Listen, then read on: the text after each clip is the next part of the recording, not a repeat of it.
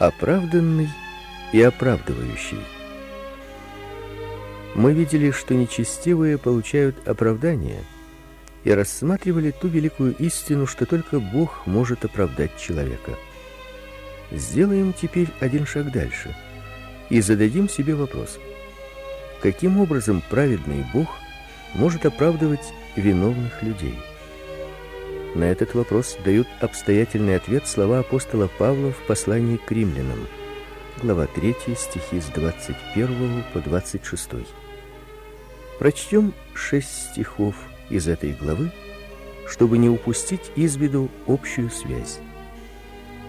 Но ныне, независимо от закона, явилась правда Божия, о которой свидетельствуют закон и пророки – Правда Божия через веру в Иисуса Христа во всех и на всех верующих. Ибо нет различия, потому что все согрешили и лишены славы Божией, получая оправдание даром по благодати его, искуплением во Христе Иисусе, которого Бог предложил в жертву умилостивления в крови его через веру для показания правды его в прощении грехов, соделанных прежде во время долготерпения Божия, к показанию правды его в настоящее время, да явится он праведным и оправдывающим верующего в Иисуса. Позвольте мне привести кое-что из своего личного опыта – когда я под руководством Святого Духа пришел к сознанию своих грехов, я ясно и отчетливо почувствовал правду Божию. Грех, чем бы он ни был для других, для меня сделался бременем. Меня не столько ужасал ад, как грех. Я сознавал, что я ужасно виновен, и чувствовал, это я хорошо помню, что хотя Бог меня и не наказал за грехи, он все таки должен был бы это сделать. Я чувствовал, что судья всего мира должен был бы предать проклятию такие грехи, как мои. Я был на месте судьи и присуждал себя к погибели, ибо я признавал, что если бы я был Богом, то ничего не мог бы сделать с таким грешным, как я, созданием, как только отослать его в преисподнюю. Все время мое сердце было озабочено, как бы не пострадала честь имени Бога и нерушимость его нравственного закона. Моя совесть не была бы удовлетворена, если бы можно было простить меня каким-либо несправедливым образом. Грех, соделанный мною, требовал наказания. Тогда я задал себе вопрос: каким образом Бог, оставаясь справедливым, может оправдать меня, такого виновного? Я спросил свое сердце: как он может быть справедливым и в то же время оправдывающим? Меня сильно мучил и томил этот вопрос, и все таки я не находил на него ответа. Без сомнения, я никогда бы не нашел ответа, который бы удовлетворил мою совесть. Учение о примирении для меня одно из самых верных доказательств того, что священное писание написано по божественному внушению. Кто мог бы подумать или пожелал бы подумать, что праведный владыка отдаст свою жизнь за неправедных возмутителей? Это не учение изобретенных людьми религий и не пылкая фантазия поэтического воображения.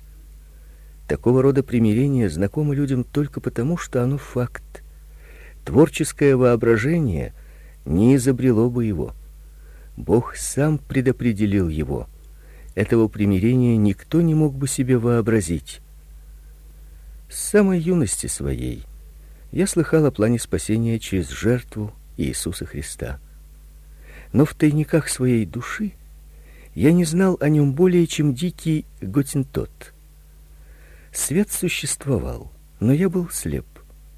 Надо было, чтобы Господь сам мне разъяснил дело и оно показалось мне новым откровением, настолько новым, как будто я никогда не читал в Писании, что Иисус Христос был предложен в жертву умилостивления, дабы Богу остаться справедливым. Я думаю, каждому новорожденному чаду Божьему, которое видит этот факт, я говорю о чудном учении о заместительстве Иисуса Христа. Он кажется откровением, исходящим от Бога. Я научился понимать, что спасение возможно благодаря заступнической жертве, что при первоначальном устройстве и определении вещей было принято такое заместительство – я понял, что тот, который есть сын Божий, ровный по сущности и по вечности Отцу, издревле сделан главою завета избранных, дабы он в том своем свойстве, то есть как глава завета, пострадал за них и спас их. Так как наше падение, во-первых, не личного характера, ибо мы пали в нашем общем представителе, первом Адаме, то наше спасение — сделалось возможным благодаря второму представителю, тому, который взялся быть главою завета своего народа, следовательно, вторым Адамом. Я увидел, что благодаря греху моего первого отца я пал еще прежде, нежели фактически согрешил. И я радовался, что мне была дана возможность справедливым образом через второго главу и представителя опять подняться – при падении в Адаме оставалась еще возможность найти исход. Второй Адам может ту погибель, которая пришла через первого, опять изгладить.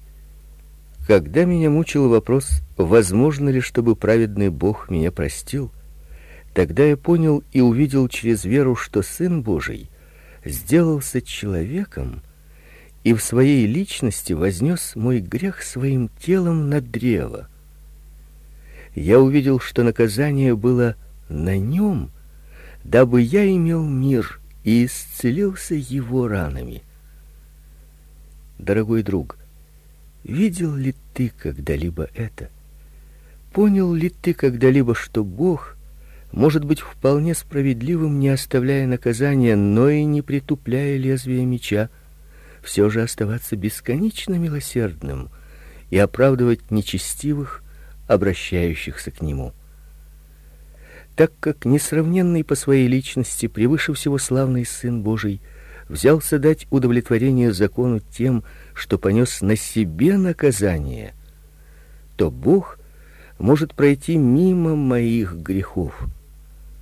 Закону Бога смертью Христа было дано большее удовлетворение, чем если бы все преступники были низвергнуты в ад своим страданием за грешников Сын Божий более славно и дивно укрепил Божье правление, нежели могло бы укрепить его страдания всего человечества. Иисус Христос потерпел ради нас смертельное наказание. Смотрите, какое чудо! Он висит на кресте. Это величайшее зрелище, которое вы когда-либо увидите. Вот висит Сын Божий и Сын человеческий, и терпит невыразимые муки, праведный за неправедных, чтобы привести нас к Богу. Невиновный наказан, святой осужден, вечно всеславный сделан проклятием, бесконечно дивный умирает позорной смертью. Чем более я взираю на страдания Сына Божия, тем более уверяюсь, что эти страдания приносят мне помощь. Зачем он страдал, если не для того, чтобы отвратить от нас наказание? Если он своей смертью отвратил наказание, то оно действительно отвращено, и тем, которые в него веруют, нечего бояться. Дело так поставлено, что Бог, как только принесена примирительная жертва, может прощать, не колебля основания своего престола и не делая ни малейшего пятна в книге своего закона. Следовательно, совесть получает совершенно удовлетворительный ответ на свой ужасно серьезный вопрос. Гнев Божий за преступление, каков бы он ни был, должен быть сверх всякого понятия ужасен. Уже Моисей мог сказать, кто знает силу твоего гнева. Но когда мы слышим, как Господь славы восклицает «Зачем ты меня оставил?» видим, как Он испускает свой дух, тогда мы чувствуем, что справедливости Бога дано полное удовлетворение. Этим совершенным послушанием и этой ужасной смертью – Бог сам подчиняется своему закону. Можно ли сделать что-нибудь большее? Заслуга этого примирения превышает вину всех человеческих грехов. Великая бездна любвеобильного самопожертвования Иисуса может поглотить все горы наших грехов. Этот единственный заступник человеческого рода приносит так бесконечно много добра, что Бог ради него – может благосклонно взирать на людей, не обращая внимания на то, как недостойны они сами по себе. Произошло чудо и чудес. Иисус Христос сделался нашим заместителем. За нас Он понес справедливый гнев Божий, чтобы нам не нести этого гнева никогда. Вот что Он сделал совершилось. Бог желает пощадить грешника, потому что не пощадил своего собственного сына. Бог не вспоминает преступлений наших, потому что 19 веков тому назад возложил их на своего единородного сына. Если ты веришь в Иисуса Христа, а в этом вся суть, то твои грехи унесены им, подобно тому, как в Ветхом Завете – грехи уносились козлом отпущения в пустыню. Что значит верить в него? Это не значит только говорить «Он мой Бог и Спаситель», но вполне доверять Ему и принять Его отныне и навеки как свое совершенное спасение, как своего Господа, Учителя и как Альфу и Омегу. Если ты желаешь иметь Иисуса – что Он уже владеет тобой. Если ты веришь в Него, то ты никоим образом не можешь попасть в ад, уверяю тебя. Это значило бы сделать недействительную жертву Христову. Невозможно, чтобы после принятия жертвы могла погибнуть душа, за которую принесена эта жертва. Если бы можно было погубить верующую душу, то к чему была бы тогда жертва? Если Христос умер вместо меня, к чему же мне умирать? Всякий верующий может доказать свои права на то, что жертва была принесена действительно за него. Он возлагает свои руки на эту жертву и делает ее своим достоянием. И благодаря этому он может быть вполне уверенным, что никогда не погибнет. Господь не стал бы принимать жертву, принесенную за нас, а потом присуждать нас к смерти. Господь не может, читая наше прощение, написанное в крови Его собственного Сына, нас наказать. Это невозможно. О, если бы тебе была дарована благодать теперь же взглянуть на Иисуса и начать все сначала, то есть с Иисуса Христа, первоисточника благодати для виновного человека. Он оправдывает нечестивых. Бог оправдывает. Поэтому и только исключительно благодаря этому может совершиться оправдание, а оправдывает Бог через примирительную жертву своего божественного Сына. Поэтому это оправдание справедливо, и справедливость его – не подлежит никакому сомнению. И оно настолько верно, что в последний ужасный день, когда придут небеса и земля, никто не найдется, кто бы стал отрицать это оправдание. Кто осуждает? Христос Иисус умер. Кто будет обвинять избранных Божиих? Бог оправдывает их. Бедная душа, Желаешь ли ты вступить в спасительную ладью, таковою, как есть? В ней ты найдешь прибежище от кораблекрушения. Прими верное освобождение. Я ничего не имею с собою, отвечаешь ты. Но от тебя и не требуется что-либо принести с собою. Люди, желающие спасти свою жизнь, оставляют даже свои одежды. Войди в ладью таким, как есть. Скажу немного о себе самом, чтобы ободрить тебя.